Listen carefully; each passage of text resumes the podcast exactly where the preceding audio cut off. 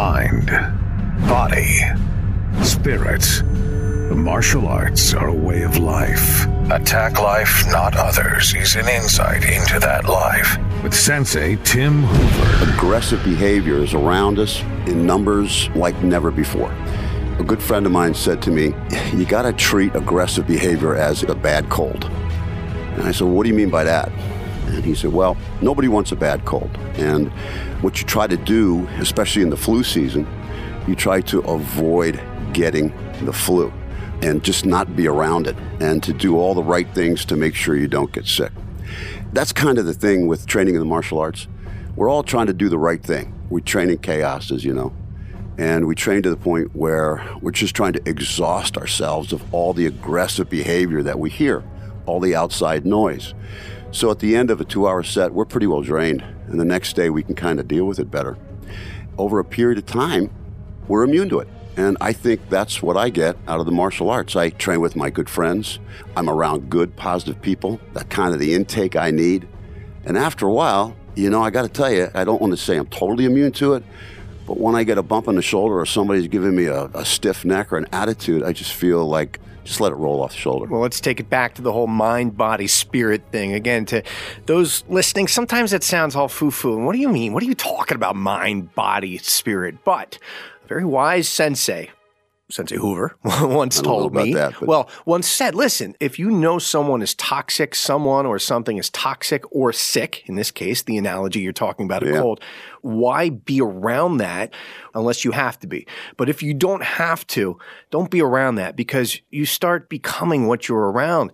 You talk about the food you eat, the air you breathe, the beverages you intake, the stuff you read, the stuff you hear. Now, in my situation, as you know, but I'll tell listeners that don't know this, one of the many hats I wear is I work for the local news Right. TV station. Yes. I'm on air, the morning show. It's a four hour morning show.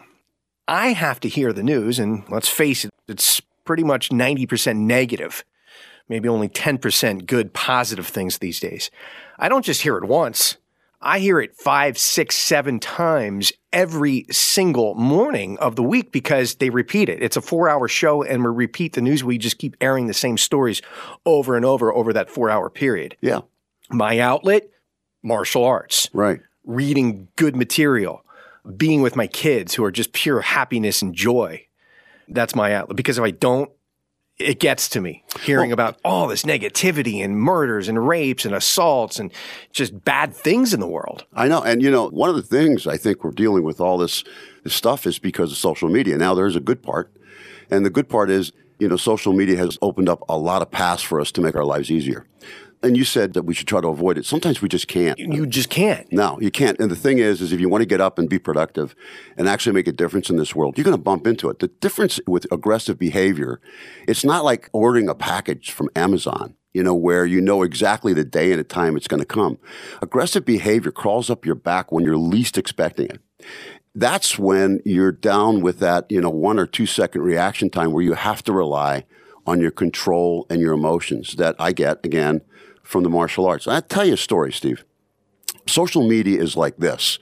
This just came to me the other day, but I have to tell you something. When I was a 11 year old kid, my father was assisting his great aunt, mm-hmm. who was older at the time. She was in her mid 80s. Okay. Her husband had passed away. And I'll never forget this because he used to take me along. She used to live in downtown Allentown in Center City.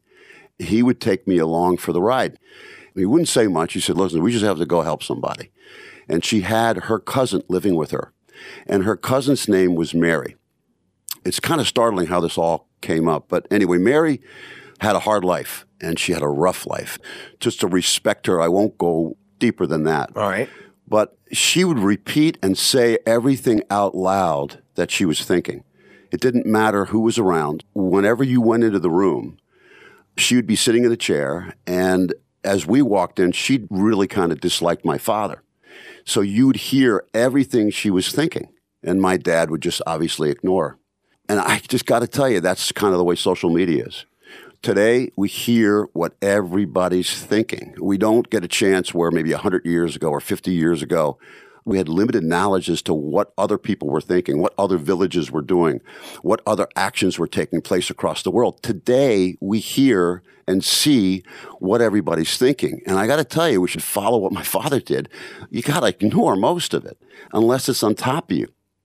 And if it's on top of you, if it's in your face, then at that point, when you have no other cause or reason and you have to react, obviously you have to react with self control. So the action step you could take in this day and age with social media, and I just did this recently, is just unfriend, unfollow.